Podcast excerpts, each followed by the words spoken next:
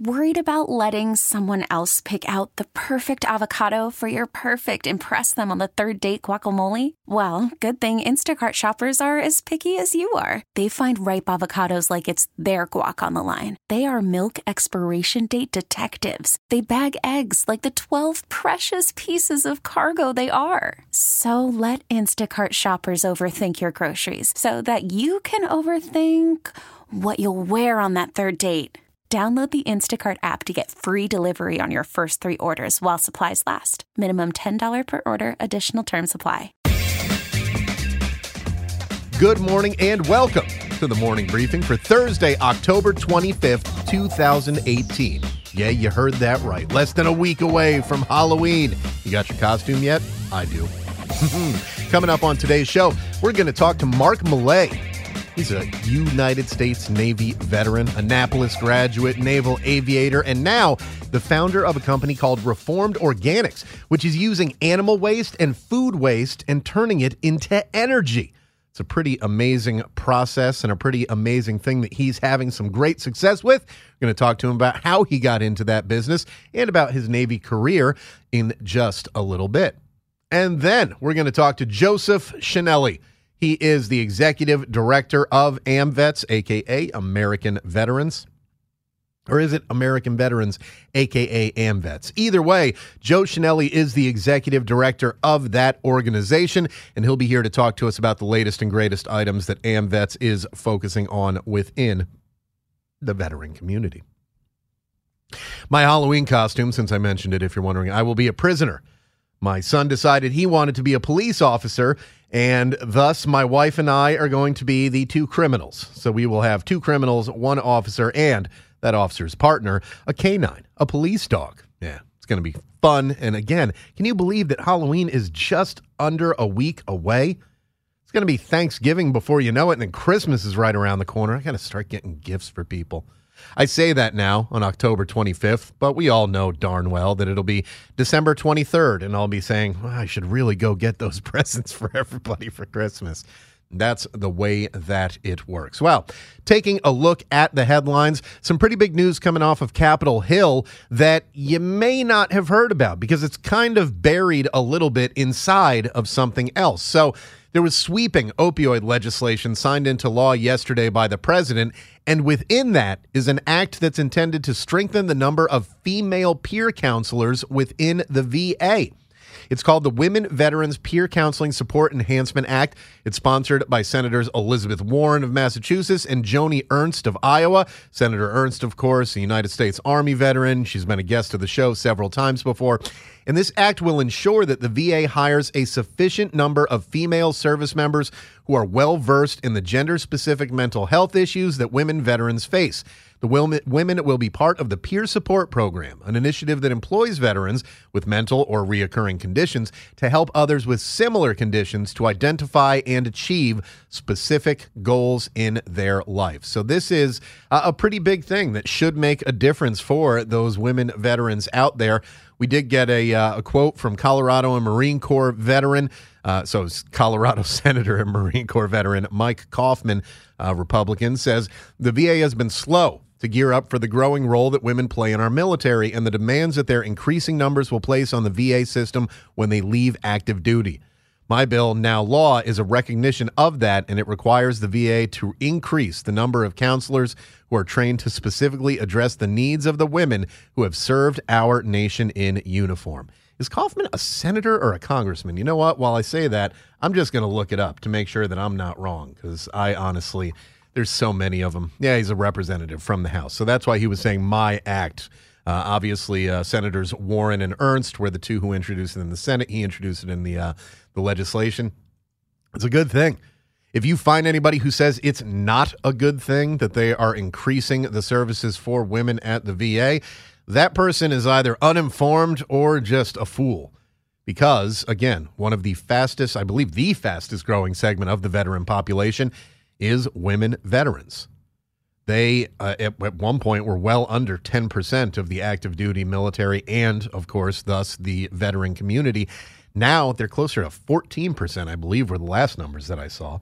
So the fact that the VA is uh, going to have to do this now, I mean, this isn't the VA doing it on their own. This is legislation put up by, you know, Representative Coffman, Senators Warren and Ernst, and now signed into law by the president within the opioid legislation that was signed into law yesterday. Uh, and this is a good thing. Now, there's one thing that I do question about this, and that's with the VA's wide ability of peer counselors, it says only about 16% of them are women. Here's the thing if the female veteran population is like 14%, then isn't 16% kind of the right number? You would think, but obviously, the people who introduced this, uh, including Representative Elizabeth Esty from Connecticut, uh, Congressman Coffman, uh, Senators Ernst and Warren, you assume that they looked into it. And of course, it's the largest growing and fastest growing population within the veteran community. So even if 16% of those counselors are women, which is higher than the percentage of women in the veteran population, you have to assume that it's going to continue growing, right? It's going to continue growing, so you need to be prepared for that. This legislation was originally introduced in 2017, so it took about a year for it to get through there. I think the big, uh, I, don't, I don't know, is it a negative? The thing that I look at this and I say, huh, well, it could, could have been done a different way. Why didn't the VA do this on their own? Could they have done this on their own? See, we don't know. We assume, like, why, why didn't the VA just hire more women counselors? Why do you need a law forcing them to do it? Well, was the VA able to do that? I don't know. I don't know. That's a good question, and it's something that we'll probably be able to ask someone like Joe Chenelly about, or other uh, people who are a little bit more expert in what goes on over at the VA. But the fact that so many laws are needed to make the VA do what seems to be just the right thing to do doesn't make me feel good. The Blue Water Navy issue is one of them. They do not want to spend the money that they're going to have to spend to treat those sailors who were off the coast of Vietnam, who were never boots on ground, but were still affected by Agent Orange. They don't want to pay for that.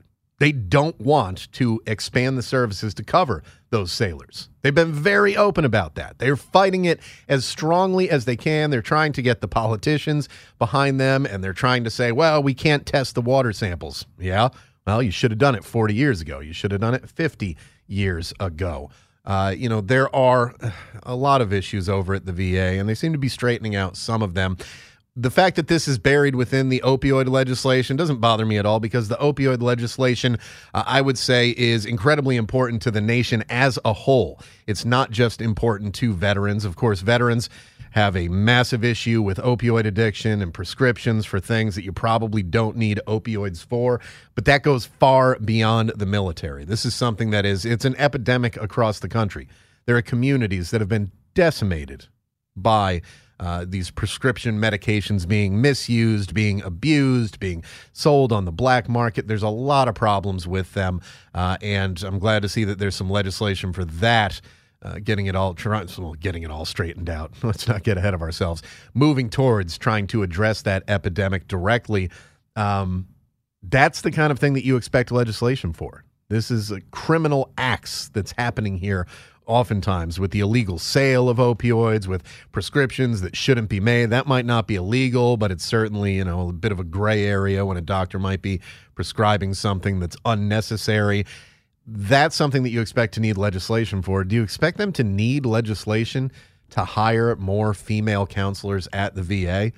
And again, that number, you know, only 16% of the counselors are females. Well, only 14% of the veteran population are females. It's pretty close, actually.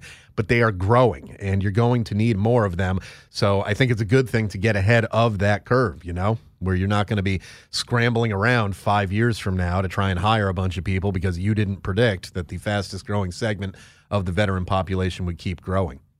I'd be I'd be interested to know, and I'll have to ask the, the next time we have Steph Mullen from IAVA on, what is the expected cap of women in the military? And what I mean by that is they're the fastest growing segment of the military, our women warriors. Are they ever expected to be 50% of the military? I'd be kind of surprised and shocked if that ever happened, uh, just because of the nature of what the military is.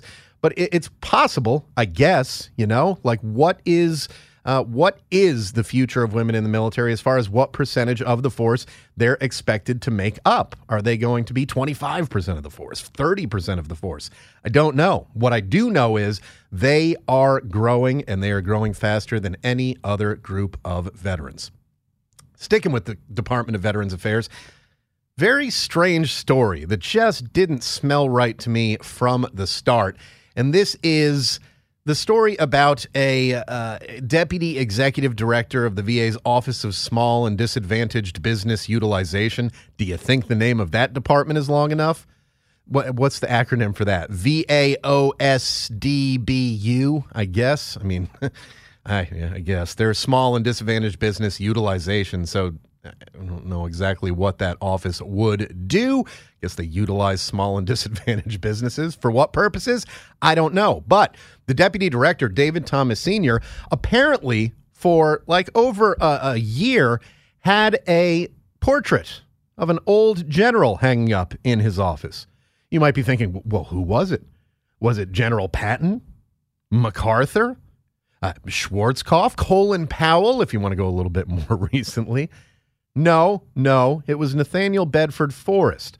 Nathaniel Bedford Forrest was a Confederate general, so there's already a little bit of a red flag because let us not forget, yes, there has been a, uh, coming back together of the United States, but the Civil War was an open rebellion against the government of the United States, and Nathaniel Bedford Forrest was on the losing side of that open rebellion against the United States government. Here's the other thing Nathaniel Bedford Forrest is essentially the first Grand Master of the Ku Klux Klan. Mm-hmm. Now, David Thomas Sr., again, this is an official at the VA, uh, Deputy Executive Director of the VA's Office of Small and Disadvantaged Business Utilization. Uh, we're not even going to say it. We're just going to say a Deputy Director at the VA because that department name is ridiculously long and clunky. Says he had no idea. Says, well, I just liked the portrait. I just liked it up there. Here's the question that I would ask of Mr. Thomas Sr., if I could. Have you not seen Forrest Gump? Because in Forrest Gump, Forrest talks about Nathaniel Bedford Forrest, one of the people who is one of his ancestors that he was named after, and then it shows him in the hood of the KKK. Now, I don't know too many people who haven't seen Forrest Gump. So uh, the claim of uh, total ignorance here. Just like, well, I didn't know who it was. I just thought it was a cool painting. Yeah, okay. There's certain things that you're not going to buy that with. And Nathaniel Bedford Forrest, I would think if you had a, a portrait of someone up on your wall and you thought, wow, I really like that, you might want to look into who that person is so that if anyone ever asks about it, you could tell them. Now, it appears that he knew it was Nathaniel Bedford Forrest. He's just saying, I didn't know he was the first Grand Wizard of the KKK. I had no idea about that. Uh, apparently, people had brought it up to him several times.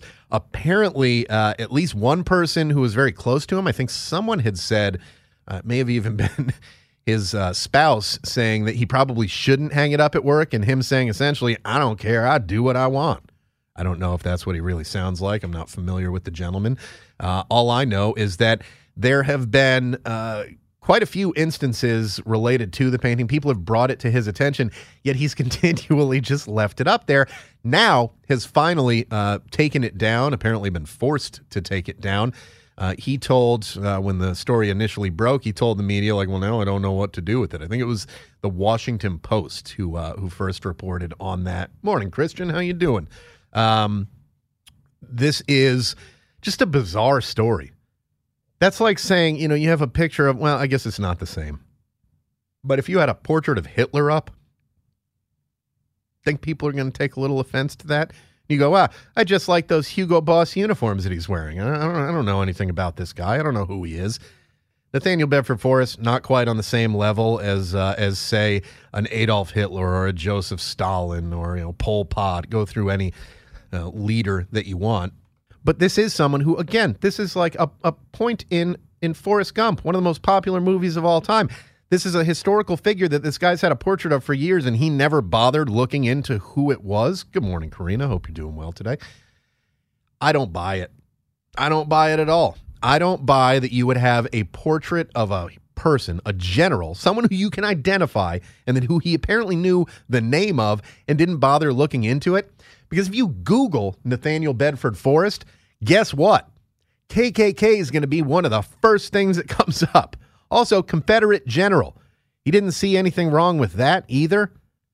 You know, I mean, uh, okay, if this was Robert E. Lee, who uh, does not have the ties to the KKK that Nathaniel Bedford Forrest does, a lot of disagreement over exactly what Robert E. Lee was all about. Even that, though, I, I would see that as like not cool, not okay, you know? This is someone who took up arms against the United States.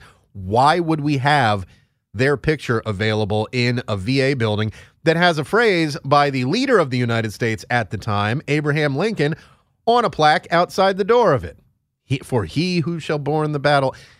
It, it's just the whole story. It doesn't smell right to me. Do, I don't believe that this guy didn't know who that was. I don't believe that he never looked into it. I think he knew and he just didn't care. And it may have been for the aesthetic value of the painting. That may have been his reasoning I'm not saying the guy's a KKK member or anything like that. He may have really just liked this stupid portrait and liked the look of it and now claims ignorance as far as who the subject of the portrait is. I don't buy that. You can be honest about what's going on and saying like, well, yeah, I know who he is, but I really just like the look of it, and I guess I'll take it down now. Probably should have taken it down the first time that anybody uh, uh, looked asked about it or complained about it or anything like that. Yeah, it's just it's not a good story, and it's not a good look for the VA by any stretch of the imagination. Here's another bad look, and this is in VA, the state abbreviation for Virginia. According to the Center for Public Integrity, which is a nonprofit, nonpartisan investigative news organization in D.C., looks into uh, you know a lot of interesting things out there and tries to find corruption. Well, they say that a former staffer at a Virginia based charity alleges in a new complaint that his former employee is bilking donors out of millions of dollars. And this is a veteran focused charity that's specifically intended to help homeless vets. So the staffer is not doing this anonymously, and I like it when that happens. Put your name on it. Stand up in front, and if you're if you're right, guess what? Things are going to work out okay for you. If you're not, guess what? Things aren't going to work out okay for you. James C. Edgar of Virginia has formally asked the IRS to revoke the nonprofit status for the Circle of Friends and for Americans, sorry, Circle of Friends for American Veterans and the Center for American Homeless Veterans. These are two nonprofits that are run by a retired Army major named Brian Arthur Hampton. They're based out of Falls Church, Virginia. The organizations got telemarketers that apparently they've paid millions of dollars to raise money. They've been the subject of a months long investigation by the Center for Public Integrity. Attorney generals in New York and Virginia launched investigations of their own. They haven't yet commented on the status of the investigations. But again, you've got a staffer from this organization now openly and putting his name on it, going to the IRS and saying, hey, this is not a nonprofit. This is what uh, Edgar wrote to the IRS. Quote, Using paid fundraising companies, Brian A. Hampton, the owner and president, has been paying himself hundreds of thousands of dollars from the millions of dollars the fundraisers generate. He also pays back to the fundraisers over 90% of what is raised. Virtually none of that money goes to any public pur- purpose. If you claim you've raised a million dollars for veterans and you're spending 900,000 of that million to pay the people who raise the money for you, these telemarketing companies, and then keeping a large segment of everything else for your own personal paycheck. Yeah, that's not gonna that's not gonna fly. And the IRS has responded to Edgar's complaint in a letter that's dated on October fourth. Uh, according to a document provided by Edgar to the Center for Public Integrity, uh, they're saying essentially if an investigation is launched based on his uh, allegations, it could potentially take several years until the resolution of all tax matters. All right. So this is the guy who was he was employed as director of programs for the organizations from February through mid September of this year. Uh, Edgar also worked as political director for Put Vets First, a veterans focused political action committee, also operated by uh, Major Hampton, who's a retired Army major. Now, Edgar was fired. So you could say, well, this is just sour grapes from an employee. I guess it could be. But again, He has put his name on it. This isn't some, oh, get him back anonymous thing sent up there. I never like those. I never like those. If it's something that you are willing to uh, raise the alarm about, you should be willing to do so with your face, your name on it. That's all. That's what I would do. I don't do anonymous. anonymous doesn't work as well, for one. And two, eh, it's the worst thing that's going to happen. You know, Edgar said he was fired because of a pay dispute involving a staff member who reported to Edgar. Uh, Hampton had told Edgar to cut back the hours of this person because the organization wasn't bringing in as much money, but Edgar authorized the pay for the person anyway. Probably because, if his story is to believe, he knew that the head of these organizations that are supposed to be raising money for homeless vets was really just raising money for himself. Um, and he also says in the letter to the IRS, while performing my duties, I discovered I was not providing any benefit to homeless American veterans, which is incredibly sad. We've talked to several organizations that are doing amazing things for veterans. We've talked to several homeless veterans who, after turning their lives around, have also gone back to help out their fellow homeless veterans. Now, you've got this retired Army major that allegedly and it hasn't been proven yet. The IRS has not taken their nonprofit status away yet, and the investigations in Virginia and New York are still underway. So it's allegedly, but allegedly, this guy's paying himself hundreds of thousands of dollars, giving 90% of the money that's raised to the telemarketers uh, that actually raise the money. Not a good look, man. Not a good look. And very well maybe criminal if that turns out to be the case. So we'll see exactly what happens with it. We'll try to keep an eye on it. Unfortunately, with some of these stories, it does take a long time for it to unfold. You know, this isn't um, a murder case where you're going to see within a year, basically, the person go up. It's going to be a lot of financial investigations. But if what Mr. Edgar is saying is true, it should be fairly easy for them to identify uh, what money went where, who has that money, who doesn't have that money, who got it, who didn't get it. Uh, and as Joe Chenelly says on the Facebook Live feed there, this is the kind of stuff that hurts the organizations that are actually doing great, important work. Uh, and that's absolutely true. Because you know what? There are probably a hundred, and I'm just throwing out that number there. Let's say there's a hundred great organizations doing work for homeless veterans. How many of them are on the front page of NBC News? How many of them are being reported on by the Center for Public Integrity? None. Not a single one. You're hearing about this guy, again, retired Army Major Brian Hampton, who's alleged to have been taking a six figure salary out of the money that he's supposed to be raising for homeless veterans and paying 90% of the money raised to the telemarketers and companies that he paid to raise the money. I mean, it sounds like he's just basically set something up where he can get paid and maybe give a, pittance to the actual cause that he says that it's going to. Uh, Hampton has previously denied wrongdoing. Uh, apparently, NBC and the Center for Public Integrity reached out for him. No response to the request for comments. Here's the other thing: is a uh, along with being a broadcaster and journalist, I'm a trained public affairs uh, expert. That's not good. No comment or no response at all. That's not what you want to do. You want to say at least something because if you go all radio silent, guess what that looks like? Looks like you're hiding something. Looks like maybe you're getting ready to make a run for it. Looks like you know they've got you dead to rights. You got to put out some sort of statement. You do. And if you're ever in a situation like that, don't just put out the first statement that comes to mind. Ask somebody, have some other eyes take a look at it. But this is I, not it doesn't look good for him. Again, none of this stuff is proven yet, but you've got a former staffer claiming all this stuff openly to the IRS with his name on it. When someone's willing to put their name on it and do it openly, again, you tend to take it uh, a little bit more uh, clearly and a little bit more um, seriously. Here's another serious thing briefly at Fort Logan National Cemetery, 14 veterans who had passed away and were unclaimed were laid to rest. This is out in Colorado, Fort Logan, Colorado.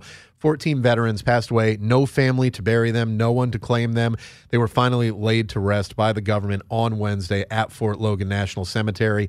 Some of those who passed away had been unclaimed for 40 to 50 years. It's one of those things that, you know, you hear about occasionally, you don't like to think about, but it's important that we do and it's important that uh, you know, we take care of them and someone did. I don't know if it was the state government, the national government. He was laid to rest at the National Cemetery, so you would think the feds had uh, had something to do with that in the VA. Um, glad to see that those uh, 14 shipmates of ours, those 14 brothers in arms, finally laid to rest.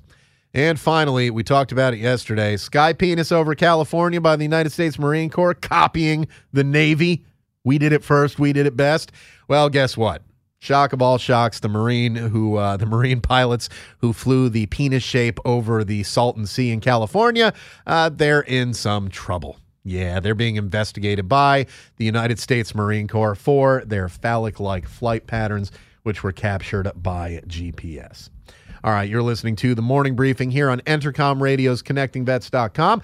I am your host, Eric Dame. Coming up next, Mark Millay, United States Naval Academy graduate, naval aviator, Annapolis instructor. He's still living out in the Annapolis area and started a company called Reformed Organics, which takes animal and food waste and converts it into energy.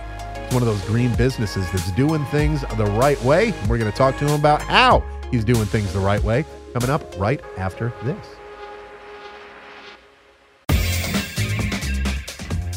Welcome back to the morning briefing from Entercom Radio's ConnectingVets.com. Connecting Vets every day is our slogan, and it's what we're doing. And I'll tell you why we're doing it. It's because each and every member of our team knows what it's like to have worn the uniform. Just as importantly, we know what it's like to have taken it off that last time. We know about the difficulties, the obstacles, the fears that you have when you get out of the military, and we're trying to help you overcome them through a variety of ways, including several content avenues. Audio, you're listening to this, you know we got that. Video, articles, all sorts of amazing stuff available to you on connectingvets.com each and every day. And follow us on social media where we are at Connecting Vets on Facebook, Twitter, Instagram, and YouTube. Our next guest is a veteran of the United States military. He's also started his own company, Reformed Organics, and it's a company I first became aware of when he was awarded a significant amount of money on one of those giant fun checks. His name is Mark Millay, and he is the founder of Reformed Organics. Mark, thank you so much for joining us today. How are you? Hey, thanks, Eric. I wouldn't say it was a tremendous amount of money, but it was a, still a fantastic opportunity to get the word about about our small company and what we're doing. It's more money than you had when you walked into that pitch competition. I'll say that, right? Absolutely. Hey, honored to be here. Thanks for doing what you guys do and helping us veterans transition into what can be a very scary world sometimes. It certainly can. I mean, when you're in the military, you got a place to live. They're going to give you food. You've got everything you need, and then you get out, and all of a sudden you realize, wait a second, there's there's not some dining facility or mess facility that I can go to every day for lunch. Let's just say I missed the Navy's standard menu. You know? yeah, there you go. The whatever a la king on Fridays that was whatever meat they had left over from during the week. So, as you just gave away, you served in the United States Navy. Obviously, made the best decision. I mean, you didn't join any one of those other weird forces. You went into the good one. Clearly, the join the Navy, see the world. Yeah. So, tell us a little bit about your service. You know, where you're from, when you joined, and what you did while you were serving in the Navy. Sure. So, I'm actually uh, a DC area native. Uh, grew up in uh, Montgomery County, uh, which is just north here of D- in DC. Uh, and uh, I was inspired to go to the Naval Academy by my seventh grade Earth Science teacher, Larry Fullerton. Good shout out to him. I just uh, caught up with him two weeks ago oh, as wow. he retires from teaching after all these years. Um, so uh, went to the Naval Academy, graduated there in the great year of 1996.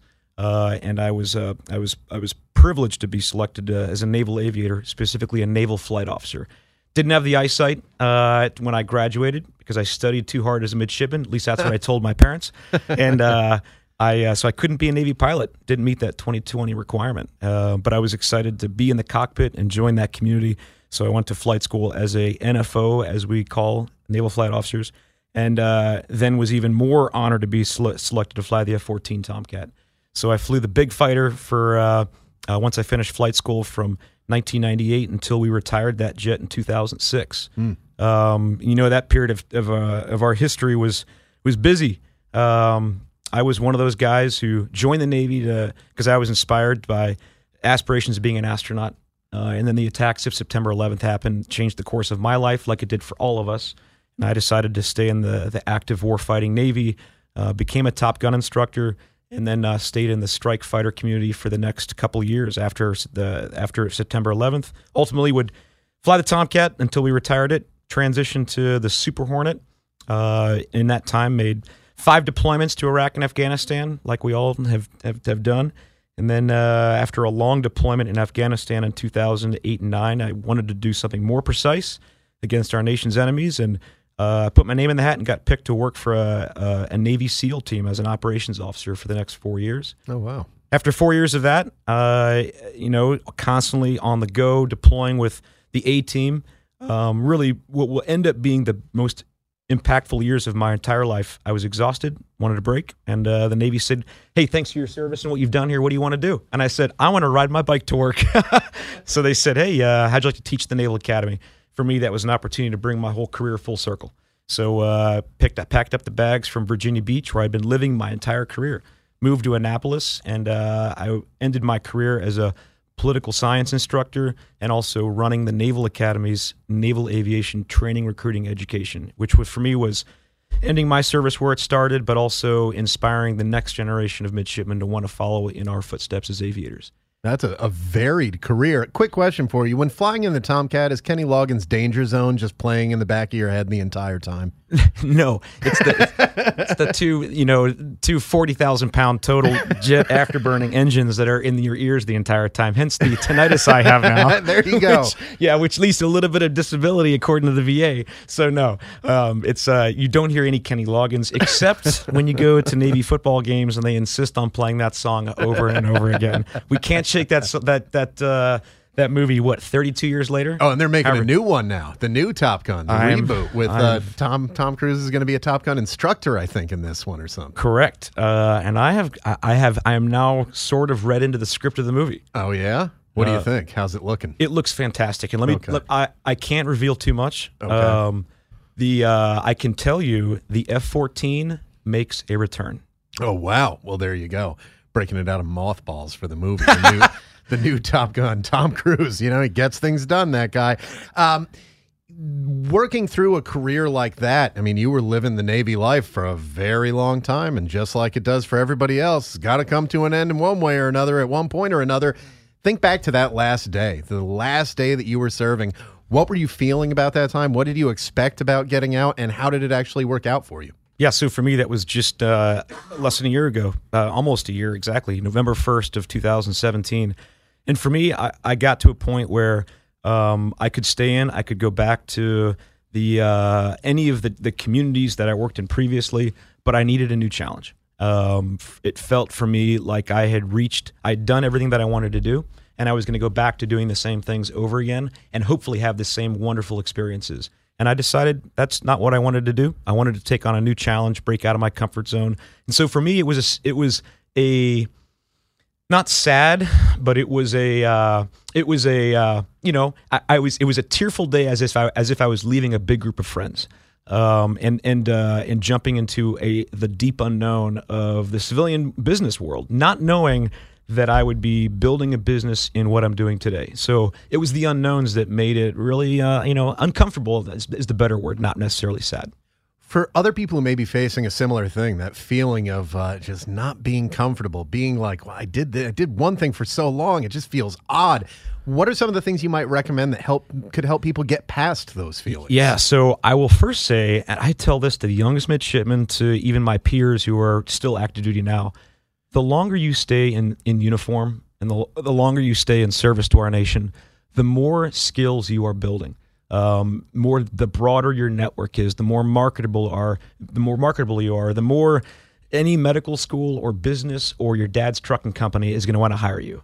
So don't short your time. Spend as much time and build yourself as much as you're building your service in the service of your nation because you're building a resume and you don't even know it. So for me, I just got to a point where, hey, I've built that. It's time to move on and it's time to apply all this. So I'll tell I tell people, uh, particularly the younger guys and girls, hey, don't think that it's easy once you get out, but it's going to be easier if you can if you build up your resume in the military. Um, and then I tell them, you know, don't don't don't worry. It's going to be apprehensive. You're going to be anxious. There are a lot of unknowns. Where your your anxiety comes from is is from the fact that you have a lot of options. And I think that's what creates the anxiety amongst veterans is that we really are so talented across so many areas. We can do so many things that that's what creates the anxiety. We're not we're not stovepiped into certain things. And I yeah. think that the more time you spend in uniform, the more experiences you have, the more options you have, and then that's where you need to sit back, take a, have a couple beers with some friends, and figure out which of those areas you want to tackle. Yeah, that's a good advice there. And I think uh, looking to your friends and fellow veterans, whether you join a VSO and go down to the post and the guys who did it after Vietnam, I mean, there is no shortage of resources out there just within the veteran community for vets out there. Of course, as uh, Mark mentioned, he started his own organization, and as I mentioned, he won a uh, well a pitch competition through StreetShares. That was at the Military Influencer Conference in Orlando for his company, Reformed Organics. Before we talk about that that pitch competition, which was very cool, let's talk about Reformed Organics and exactly what it is. People hear the word organic and they automatically assume food. Tell us about your company and what role it plays within that organics industry. Sure. So, and I'm ex- thanks for asking, Eric. So, so in in America today, 22% of what we throw in our municipal waste is food waste. That's it's amazing. 40% of the food waste that we produce in our country ultimately gets thrown away and discarded to landfills or it's incinerated to produce electricity for somebody. So, this is a problem that our company, Reformed Organics, is tackling um, to prevent this waste from, um, from not being treated as the treasure that it is. At the same time, we have a farm animal waste uh, problem in our country as well, where animal manure that can, with high nutrient content, can contaminate water sources if it reaches it. We can take both those organic streams and we can process them into uh, valuable commodities using a process known as anaerobic digestion, which is basically uh, replicates the stomach of a cow to munch on organic waste and create a bunch of commodities on the other side, hence preventing food waste from going to a landfill or animal waste from running off into our sensitive waterways there are two aspects of that that are important. Of course, the, the food waste. I am so guilty of that. We go to Costco and we get giant thing of strawberries and we eat a bunch of them, but then they start going bad. You know, we're a family of three. It's hard to get through it. Uh, cucumbers. I just had to throw out a couple cucumbers the other day. So, what do you what would you like people to know most about what you're doing and how it might be able to positively affect uh, just life in general and and of course America in particular? Yeah. So I heard it uh, said recently that if food waste were a country it would be, and we were measuring its greenhouse gas emissions. It would be the third biggest country on earth behind China and the United States. Wow, that's the how how large and complex our food waste issue is in America. So what we're doing is we're we're simply taking a waste stream that has value, and we are using some ancient technology that the Navy has actually been R and Ding to produce renewable energy for forward operating bases for the Marine Corps and we're now transferring that investment in r&d to local universities and colleges for food waste and local farms across the chesapeake bay watershed to handle animal waste because the technology is exactly the same. We just want to do some good in our corner of the planet to make life a little more sustainable while improving the bottom line of customers who are paying to take their waste away mm. when they can actually make, be making a return on processing their waste through our system. It's interesting. You just mentioned the Navy and the Marine Corps, and on the website it says born from the Marine Corps search for deployable renewable energy systems. Is that how you first came into knowing about what they were looking to do in this technology, or was it totally separate from your time in the military that you found out about it? Totally separate from my time in the military. And this is the this is what I came here to hopefully share with your your veterans listening who were trying to figure out where their future is you know, I was a physics major, undergraduate. I wanted to be a naval aviator, worked for a SEAL team. I did all the stuff that all of us are doing. You know, multiple deployments to Iraq, Afghanistan, everywhere in between. And nowhere in there was the word food waste ever used, other than here's the DFAC you bring your food to, and you, you put your, your, your this is the place where you put your food waste in, right? So for me, it was getting out, recognizing that uh, you know I have I, I don't have any skills in in food waste management, let alone sustainability. But I have a lot of knowledge in resource management. And I also um, decided I wanted to tackle um, and build a business in sustainability. This all came together for me on my terminal leave when I was on a hike in Idaho and hiked through a, a burn field through the Challis National Forest with a friend who's a climate scientist. And on that trip, I'm like, I need to figure out what I'm going to do in the next phase of life decided to build a business sustainability. If I can hire veterans, military spouses along the way, fantastic. And I want to do it out of uh, Annapolis, Maryland, which is where I'm currently living. Came back to Annapolis. I began looking at food waste and the challenge of composting. And then through conversations with people around my own town, was reminded that the Naval Academy was R&Ding through the Navy a biodigester to process midshipman food waste into electricity. Before I knew it, I'm having breakfast with these guys. I'm interning with them, learning the technology, and mm. boom, now we're uh, we're applying for a state grant, and they're now my partners in business. And what is that business like? I mean, I think most people think about something like this when you're talking about uh, essentially recycling. They think of it as more of a, a government or state controlled industry. How is it working out for you as far as the business aspect of it goes? It's working. It's working out really well. Um, I'm finding that um, there is a niche for my industry that is food and farm waste recycling, much as there is in a lot of sustainable businesses in America in distributing the capabilities. Um, I think gone are the are the the days where waste management as the billion dollar company has the solution to everything. And I think that we as veterans come with really unique solutions that are born from the battlefield, where we didn't have the waste management to solve our problems, where yeah. Marines are used to dealing with their poop pits, you know, and oh, you know yeah. what I mean? I mean, there where's waste management there? We came up with creative solutions that weren't always pretty, but we learned a lot. And I think that's where the space for veterans and sustainability has a lot of opportunity right now in that industries, businesses, uh, municipalities, little towns are all looking for innovative solutions to save them money. And they're not going to find them from the big corporate giants out there. They're going to find them from veterans with great ideas. How do you recommend someone who says, you know what, this renewable energy and this whole uh, basically world of, of business that's out there, it's still fairly new. How do I get involved in that? Is this as simple as just paying attention to what's going on around you? Should you actively be seeking out stuff like that? Yeah. How do you go about it? You know, that's the million dollar question. And for me, the it was um, learning during my career that success comes one door at a time and it's one step at a time. No, nothing magically gets presented to you on a plate or in a in a dream. You know, things are are are your opportunities are built one step, one plateau at a time. As you exit the service, think about the what you the area you want to get in. Get involved in that in that field. Talk to as many people as you know in your network. Get out there. Go have coffee with everybody that will that will hear your ideas, and then listen to them. Don't be the one talking. And then take their recommends for connections, and then connect to those people and to those people. As far as tools, nothing replaces sitting down with someone face to face. Don't think that the electronic bull, uh, tools of Facebook and, and LinkedIn are the panaceas, but they're very helpful but get out into your community, focus on the area, and go one step at a time to another step at a time to another step at a time, and have a. You're going to begin to build that vision, and you're going to begin to figure out what plateau you want to get to next. But take it one small step at a time, and and have a vision, but don't expect it all to be given to you. People will help you along the way, but you're going to need to build it yourself. But leverage your network of people and do it in person.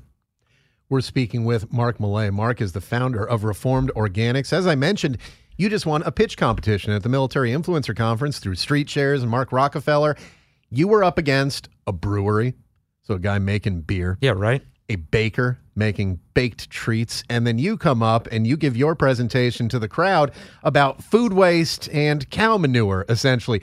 Were you surprised that the people who were there, who actually got to vote on the people who made the pitch, were you kind of expecting them to go for the the possibility of free beer, some cookies, or something like that? How did that feel? Up to the very second that the vote was revealed, I, I thought, and I, I, first got to give a shout out to Keith of Haint Blue Brewery mm-hmm. and Olandria from Henny Penny's Patisserie, who are fantastic people, and their business ideas are better than mine, you know, and they are they are doing wonderful things in their in their own worlds. And I got off that stage after all three of us and thought they both they smoked this pitch contest and I thought there's, you know, I did the best I could, stumbled across some words, but man, they have got a good thing going.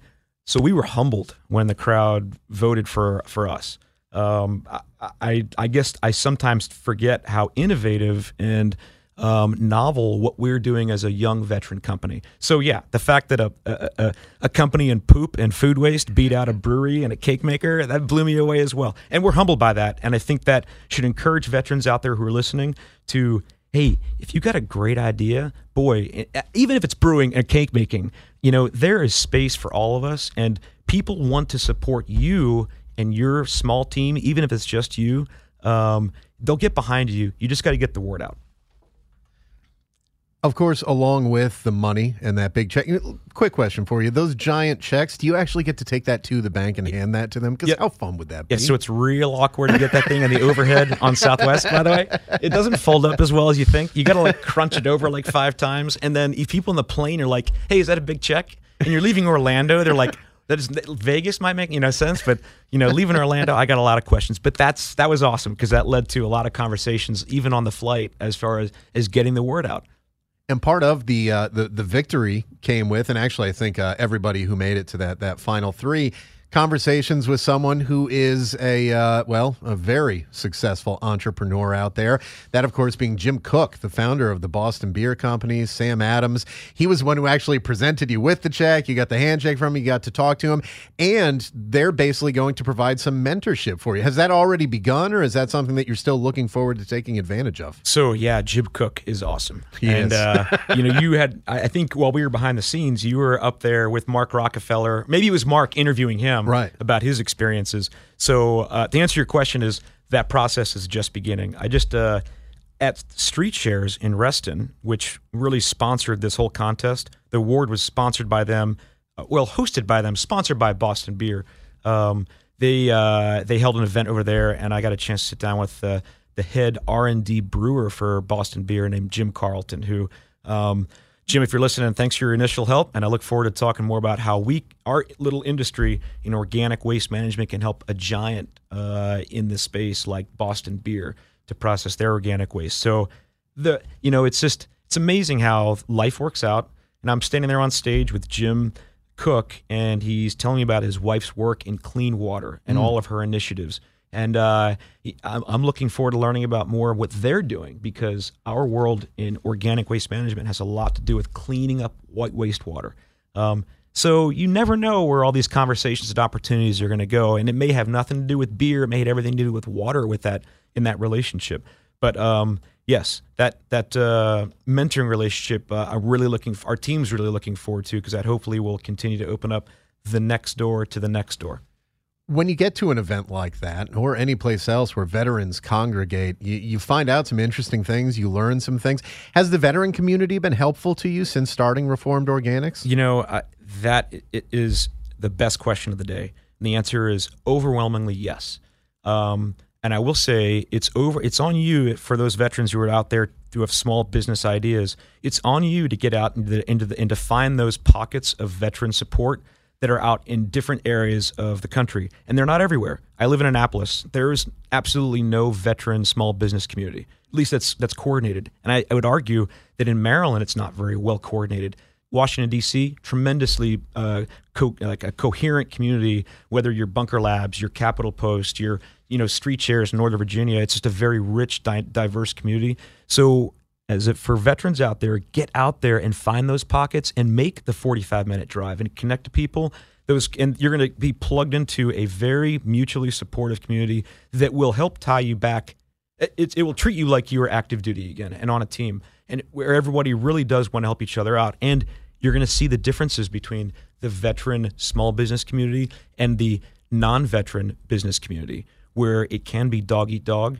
You're going to find that there's sometimes some unethical, uh, you know, folks out there, the snake oil salesman trying to take advantage of you. Leverage your veteran network to to help you make those initial smart decisions. I also want to give a plug for a program I went through that changed my life, and that was the Patriot Boot Camp, which is another USAA sponsored program. Um, USAA sponsors only a few veteran transition programs. This one is hosted nationwide in big cities, and it's fo- it's focused on um, helping veterans, military spouses, and active duty figure out their next steps in uh, in building a small business. It's tech focused. It's kind of an incubator, but it really gave me the confidence to, as I got out of this active duty world, to get into the poop and the food in the food waste business. You know, and it gave me the confidence that I can do this, and that I, I and that there are resources out there that were going to help me out. And sure enough, around the country, I've found that the veteran small business support network is very strong. It is. And you know what? To be sure and to be honest, there are those snake oil salesmen even within the veteran community. But the good thing is, if you talk to enough members of the veteran community, you're going to figure out who those They are. will call them out. darn Oh, they quickly. point them out real fast. Oh, they do. And sometimes there's just some uh, dislike and distrust between individuals that builds to stuff. But if you pay attention and you keep your eyes and ears open, you're going to learn a lot. And we've learned a lot today about Reformed Organics. But Mark Millay, founder of the organization, Navy veteran, made the right choice. Talked to all these guys who went to like West Point and Colorado Springs. It's like you could have gone to Annapolis, lived on the ocean. I mean, and you chose one of that. Was the Navy full? I don't know what was going on. But if people want to find out more about Reformed Organics, how do they go about doing that? Is there a website to go to, or what's the best way? Yeah, so our website's uh, just www.reformed.com with the letter 4, not the letter F. And we have a great Facebook page that's just uh, Reformed Organics uh, that you can follow all of our adventures on day in and day out. Look forward to hearing from people, even if it's veterans who are interested in how to build a business and want to hear other more details about our challenges. Or if you're interested in buying a farm or food waste digester, please give us a call. well, there you go. And it's reformed, the full word reformed with the four just replacing the F, so you still have the O R M E D. When I looked at that, I thought to myself, why isn't it just reformed just the fo-? And then when I did that and deleted the O R, reformed didn't look quite right. Doesn't it- sound right. In my head, it it was like, well, it makes sense. And then when I actually looked at it, it didn't. But what Reformed Organics is doing makes a lot of sense. And we want to thank Mark Millay for coming in to talk to us about it and wish you the best of luck in your future endeavors and with the uh, the help that's going to come from Jim Koch and the Boston Beer Company, all the rest of that. yeah, thanks, Eric. And, uh, you know, of course, uh, beat Army. Welcome back to the morning briefing from Entercom Radio's ConnectingVets.com. Connecting Vets every day is the slogan, and ConnectingVets.com is where we're doing it. But we're also doing it on social media. We are at Connecting Vets on Facebook, Twitter, Instagram, and YouTube. And I think the highlight of just about everybody who's ever seen its day is the morning briefing Facebook Live segment at 7:15 every day. If you follow us, you can wake up looking at me, which is pretty glorious. I mean, uh, people honestly should be paying for the privilege of doing that. Don't you agree, Joe Chenelly? Absolutely. I love to wake up with Eric. You used to wake up around the same time as me back at the Defense Information School when we were in the same class with Staff Sergeant Brian Satan. I mean Sutton.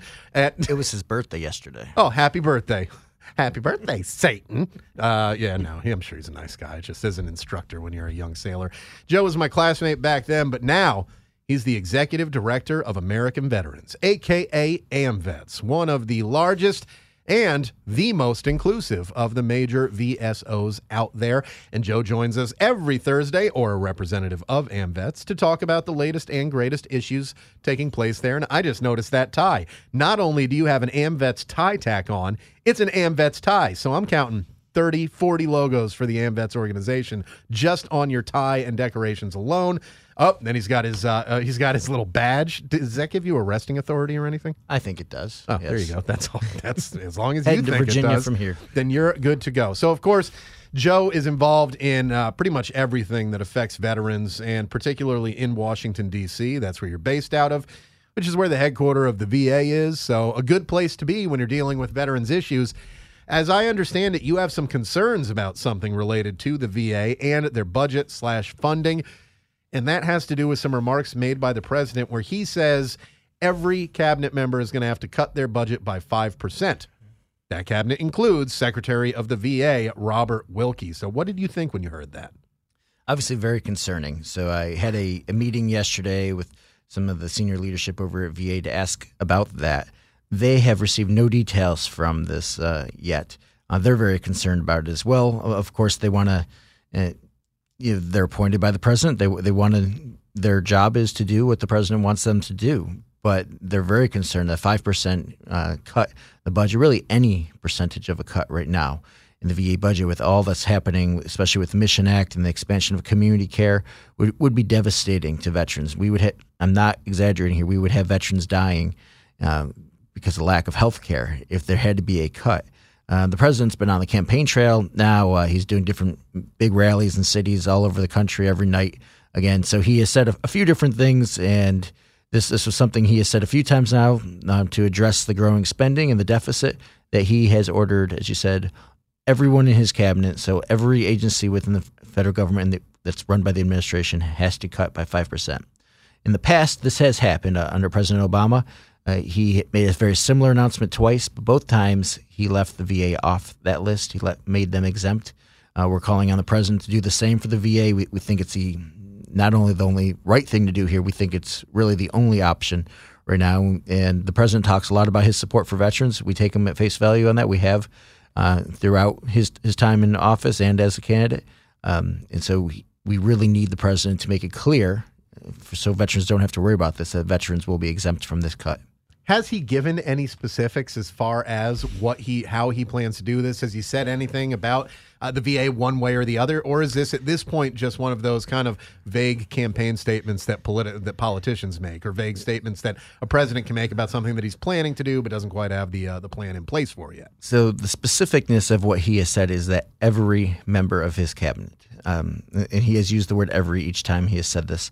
Uh, he has not said anything specific about any one um, position or any one um, entity of the administration. Uh, so, but again, President Obama, the first time he did, uh, first when they first made the announcement, they said across the board, and then they walked that back, and they actually took. They said DoD only had to face about half the cut, and VA would not have to face any of the cut.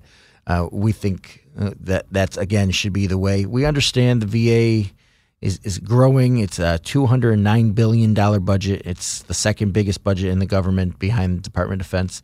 But we think right now, this critical time, when we're still seeing 22 veterans die by suicide every day, this is not the time to be cutting the budget. No, and there are also some things that may be coming down the road, which may actually uh, increase the financial stress on the VA. When we talk about Blue Water Navy. There's legislation for that that the VA is kind of fighting tooth and nail because they say they don't have the money for it. They also say, well, we can't test the water from 40, 50 years ago. Yeah, well, should have done it 40, 50 years ago then, shouldn't you? Um, what do you see as uh, the best and worst case scenario outcomes when it comes to this? If he doesn't ask the VA, if he if he exempts the VA, uh, what happens then? If he doesn't, what do you think actually happens? I mean, you said veterans dying on the streets, essentially. Well, so you have to figure out where can cuts actually take place. Right now, I'm not not exaggerating here. We don't see a place where you can safely make cuts. And I'm not saying that there's not waste. There's always waste in something that's 200 billion, not 209 billion dollars huge. Yeah. So, but you're not going to make up more than 10 billion dollars in cuts by what they've already done too. Is you know reduce the number of um, housekeeping, for instance. You know, you're not going to be able to make small cuts like that and have it add up to $10 billion, you're going to actually have to reduce community care. So, one of the pres- president's, one of his proudest points that he hits on every night at these rallies is the Mission Act and being able to have veterans receive their care in their communities if that's what's most convenient and most efficient. You will have to lose that in a big way if they made the cuts.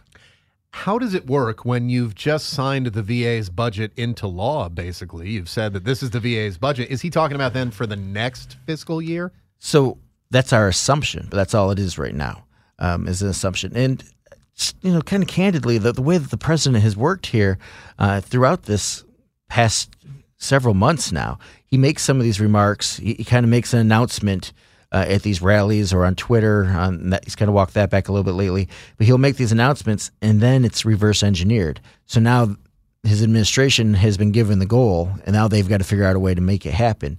Um, it's just happened last week. They said we're going to have a 10% cut for taxes for the middle class. He made that announcement. Washington Post calls the administration officials immediately and they're like, actually, we have no idea how this, how we're going to do this. And then two nights ago, they announced how they're going to do it. So we're worried that's going to be the same thing here on this type of cut. He announces it, and now his administration has to figure out how to make it happen. One way I think they might be able to save that 10 billion is get rid of this ridiculous VA ID card that nobody still has. Have you gotten yours yet, Joe? I still have not, but to be fair to the VA, and this does not cost the VA anything, as we know Office Depot is paying for it. Right. Okay. So, uh, well, I guess we're not going to save the 10 billion there. However, we are also a year away, almost. We're like two weeks short of a year because it was Veterans Day last year that they launched this, wasn't it? I believe it was like right around Veterans Day, if yes. not. oh yeah, Veterans absolutely. Day. You're right. So we are coming up on like two weeks out from one year. And they can't get these stupid uh, VA ID cards that are paid for by Office Depot. You know, you say they're not going to find ten billion dollars. I don't know, man. I, the, the, more I keep learning about the VA, I keep thinking there's got to be uh, quite a bit of saving that they can do over there with that fraud, waste, and abuse stuff. That maybe on. less artwork of Confederate soldiers on Let's the walls. Let's talk about that because you deal with the VA. We talked about that in our previous segment, and as uh, as we walked into the studio, we were chatting about it. I don't buy that this guy didn't know who Nathaniel Bedford Forrest was on this portrait painting that he had up on the wall for years. It's a Confederate general. Apparently, he knew the name of the guy and just never bothered to look into who it was. That doesn't make any sense to me whatsoever. No, I don't personally know this this person who had this portrait up. Uh, my understanding is he had it up on his wall in his office for several years. Um, some of the staff who work around his office realized what that was about a year ago. And my understanding is they told him, hey, that's offensive. You should take it down. He believed, according to the VA, that that was because of an objection to having a Confederate soldier on the wall, not necessarily because of what this soldier ended up doing, terrible things he ended up doing later in life, yeah. uh, leading the KKK. Um, but my understanding is they've made that clear to him, and it, it, took him a long time, and actually took some action by the union to officially notify him that he was way wrong here before it was taken yeah. down. Now the union says this is not over. The VA says it is. It'll be interesting uh, as a lot of things have happened here in the last year or so between the union and the VA. I'm sure this will end up in court in some way. Uh, now, Nathaniel Bedford Forrest, of course, Confederate general, first Grand Wizard of the KKK, did eventually renounce the KKK and, and his old ways, apparently. Uh, for what purposes? I don't know. I don't know if it was for political expediency or what the case was. This was uh, a, big guy. He was an important person. He was a general, and then he was this, he was that. Um, that doesn't really matter, though. I've seen people bringing that up like, well, he renounced the KKK later in his life. Okay. And well, what's your point? This is someone who was the grand wizard of the KKK, which again, uh, it's it's you, lose the uh, argument. They say, what is the law? Is it Schrodinger's law on the internet? First person to refer to Hitler loses the argument. But you know, if Hitler had survived and renounced the Nazis' ways, like eh, so what? He's still Hitler. You know, this is this is a guy who was the top dog, the first top dog at the KKK. You don't get to uh, then renounce it and uh, you get to live your life. Certainly, wasn't put to death or anything like that. But people shouldn't be hanging your portrait in government offices for a couple of reasons. One, you were the head of the KKK. Two, you were a military officer who took up arms against your nation in a revolution and failed and lost. Had they won that war, guess what? Then his portrait would probably be up a lot of places. They didn't, so it shouldn't be. Not in a government office like that. And again, I just don't buy that this person didn't know. I, as I said in the first segment that I think you heard on the Facebook Live uh, video of it, you never saw Forrest Gump? That's who he was named after. It's a very, it's, it's a memorable part of the movie. I remember it. It's early on in the movie. Anyway, we're speaking with Joe Chenelly, Executive Director of American Veterans, aka AMVETS. You know, speaking of veterans, there are quite a few of them running for office in these midterm elections. AMVETS is not in the business of uh, endorsing candidates, supporting candidates. Uh, you are in the business, though, of you know uplifting veterans. So let's talk about the number of veterans that are running for office and what difference they could make.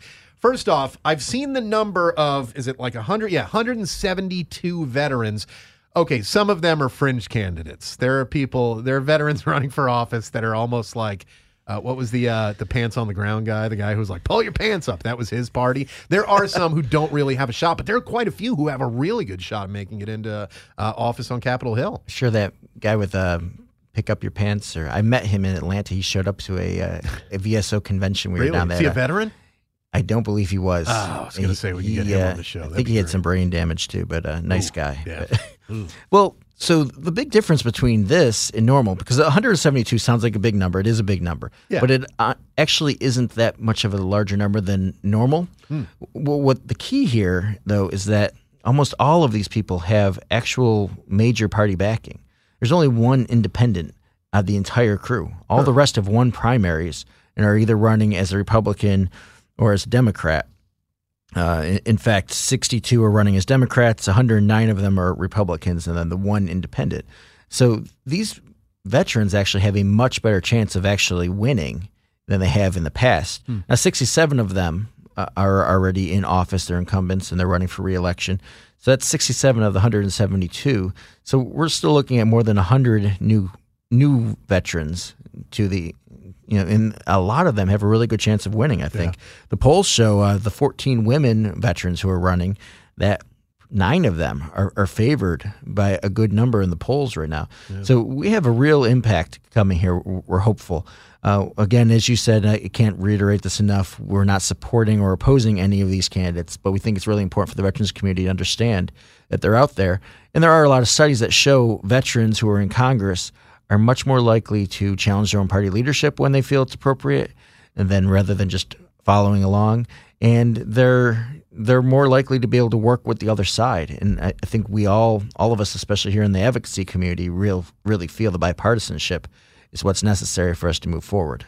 You know, when you talk about uh, the ability to stand up to their party, I think of a previous guest of the show and future guest of the show, who uh, last I was looking was uh, you know, as close to a sure thing as it gets in his race down in Houston. Dan Crenshaw, he's a retired SEAL officer, was on death's door, lost his eye to an IED, almost lost the second eye, uh, came back uh, essentially to life, came back to the SEALs, deployed again. This is not a guy who's going to uh, just do something to do it because he was told to. You know, this is someone who uh, is going to stand up for what he believes in. Same with someone like Chrissy Houlahan, who's of course uh, Crenshaw's a Republican, Houlahan's a Democrat, running on the uh, the suburbs of Philadelphia. Philadelphia. These are people who, uh, at least the way that they've presented themselves to me and what I've read about them and what I've seen from their actions in the past, these are people who are willing to take a stand uh, against even the people that they are, happen to be affiliated with. Is that something that you you you think they can add to the political climate on Capitol Hill, which currently is majority? Uh, you know, I'm sticking with my side on everything. Otherwise, we're not going to get anything passed. Yeah, absolutely. We, we really believe that. Um, again, there's a lot of studies out there that show that th- those who are military veterans um, right now um, have a much better willingness and, and, ability to be able to work across the aisle. Um, you know, even if every single one of these veterans who are running wins, we will still be way behind when we were in the 1970s. In 1970s, almost 75% of Congress were were military veterans, and I bring that up because the part the the deep partisan divide wasn't there at that point like it is now. Hmm. And I I personally, just my opinion, I think that's part of why we are so divided. We have so many people in, in Congress who have never served and you know are very specific to their own demographics of their own communities. They haven't really uh, had to work with people uh, of all different backgrounds like you do in the military. That's another thing that the uh, the candidates and the uh, those already in office have talked about. It's uh, something I think Brian Mast said to me, like, you know, when I was uh, working for the Army as an EOD technician, I, I didn't care about what the political leanings were of the person next to me. I had to work with them. It didn't matter if I liked them, it didn't matter if I loved them. We had to work together and do that. How do you think the uh, an influx of veterans could change the climate on Capitol Hill? Do you think it's just them interacting with each other, or do you think it could spread to other people? I, I believe it's contagious. I, I, believe it has a very good chance of being uh, of spreading and becoming a more positive uh, place. It's hard to imagine that at this point, but I think leading by example is what veterans we, we understand. That's an important thing to do, and if we're leading by example on Capitol Hill in that way, other people will see it, they'll see the value, and they'll follow suit. We're speaking with Joe Chenelly, Executive Director of AMVETS. American Veterans is the full name, but you probably know them better as AMVETS. And we're talking about the current races, uh, the current political races that are taking place. Uh, of course, we're just, what, less than two weeks away from the elections now. Sure. And early voting started this week, and absentee ballot, uh, this is the final week for absentee ballots, especially if you're overseas. I know you have a, a good number of active duty listeners and people listening all over the world. If they want to vote, they can still do that this week. What do you think uh, a party shift, if that happens? Again, uh, both sides saying, yeah, we're going to be, the Republicans saying, we're still going to be in charge, Democrats saying their blue wave is going to take everything over. Hypothetically speaking, let's say the Democrats do, uh, you know, take control of the House of Representatives. Senate is not looking all that likely, from what I understand, but the House it's looking like it may be a possibility. That would mean changes in the leadership of every committee, where you, uh, you know, you currently have Republicans leading the committees because they hold the majority. If the Democrats take it over, what would that mean for veterans if the Democrats take over leadership of uh, of the House Veterans Affairs Committee specifically? Sure. So we're going to see change no matter what. Uh, there's a, a large number of sitting members of the House committee and the Senate committee um, who are leaving office uh, one way or the other. They're either running for another office or they're retiring. Um, one, one way or the other, they're, they're going to, there's going to be change. Um, and I think the change is a lot heavier on the defense side. Uh, so we are focused uh, very much so on the veterans, uh, but we also keep track of what's going on defense because those those guys will eventually become uh, veterans. Uh, of course, um, the House Armed Services Committee has 12 members who are going to be leaving. So that's almost half of their entire committee. Um, if the Democrats control the House, there's going to be even more changes. Uh, there will be changes either way. But again, if the Democrats take control, um, they have promised to reduce the base Pentagon budget, uh, to eliminate uh, overseas contingency spending, and they want to, quote, achieve a smaller force structure through gradual attrition. So what we're seeing right now with this administration is, uh, as overstretched as the military is, they are growing it. Um, now the, the military is overstretched by policy as well, and so the Democrats are talking about changing that policy. But the Democrats are talking about shrinking the military. Um, the Republicans are talking about continuing to growing the military. Uh, so obviously, a significant difference uh, between those two things. Um, on the House Veterans Affairs Committee and the Senate, um, I, have said this many times. They're the two best committees on Capitol Hill. It's really where the only real bipartisan work is taking place. Um, now, when come, push comes to shove, uh, closer to uh, the presidential election time in particular, and where some times where the president was really hoping for some big political wins, we saw some partisanship. But in, in general, there's been a lot of bipartisanship. We think that'll continue. Uh, we think if there's a change, it'll mostly be in some of the social issues, um, in particular, women veterans, um, transgender, um, some of those things as well. Um, they'll become more of a focus if the Democrats take control. Um, I, I, don't actually think it will impact the VA much one way or the other, but I think it has significant impact on the military. Yeah, I mean, what you're talking about is essentially, you know, uh, the shrinking of the military if the Democrats take over, continued growth if Republicans stay in charge there. Of course, you would need both uh, both the House and the Senate to make significant uh, changes, but there would be movement one way or the other depending on who's in charge of each. Um, the thing is, the stretching thin of the military, that's not going to change. Our operational tempo is going to stay about where it is right now.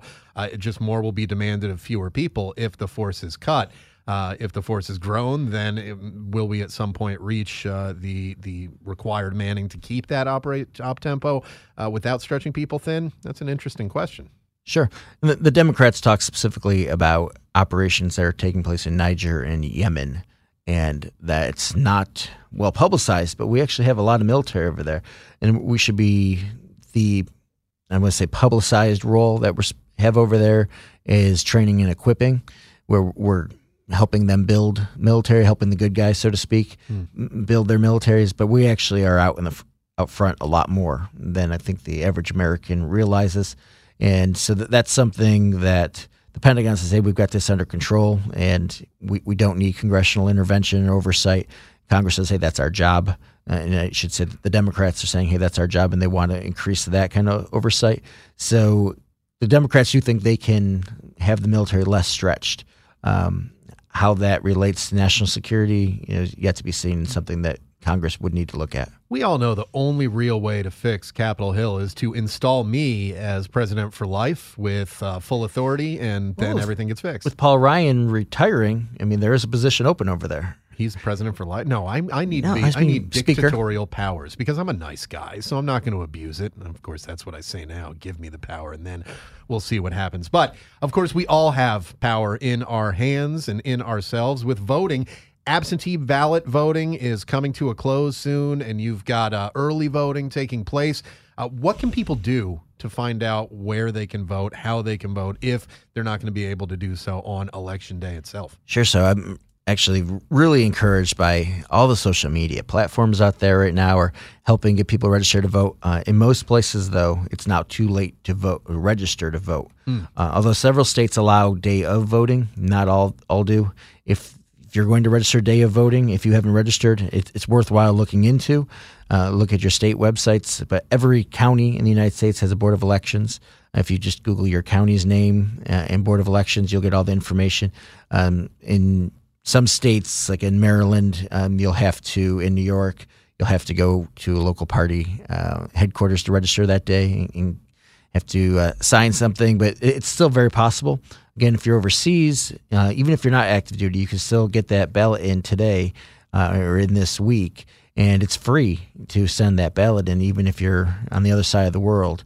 Um, but what we're really encouraging is everyone to get out and vote first and foremost, but do so informed.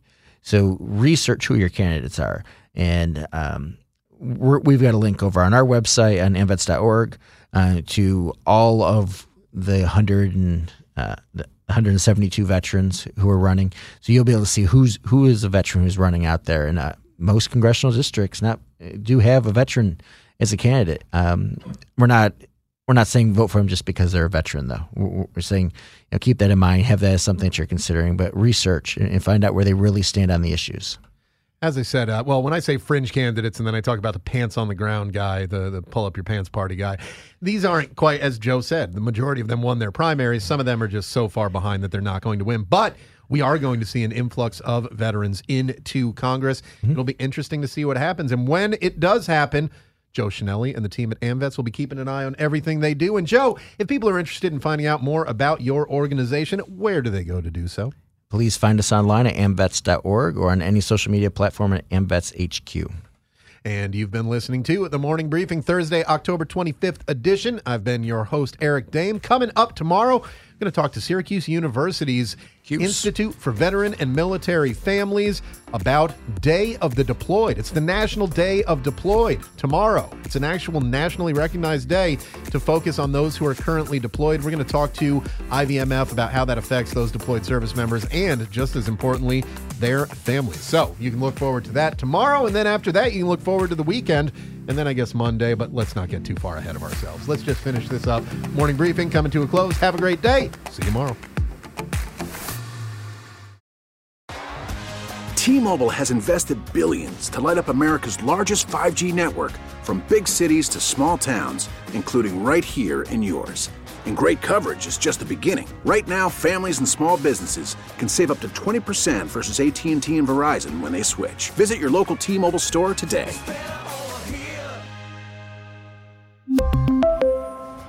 Plan savings with 3 lines of T-Mobile Essentials versus comparable available plans. Plan features and taxes and fees may vary.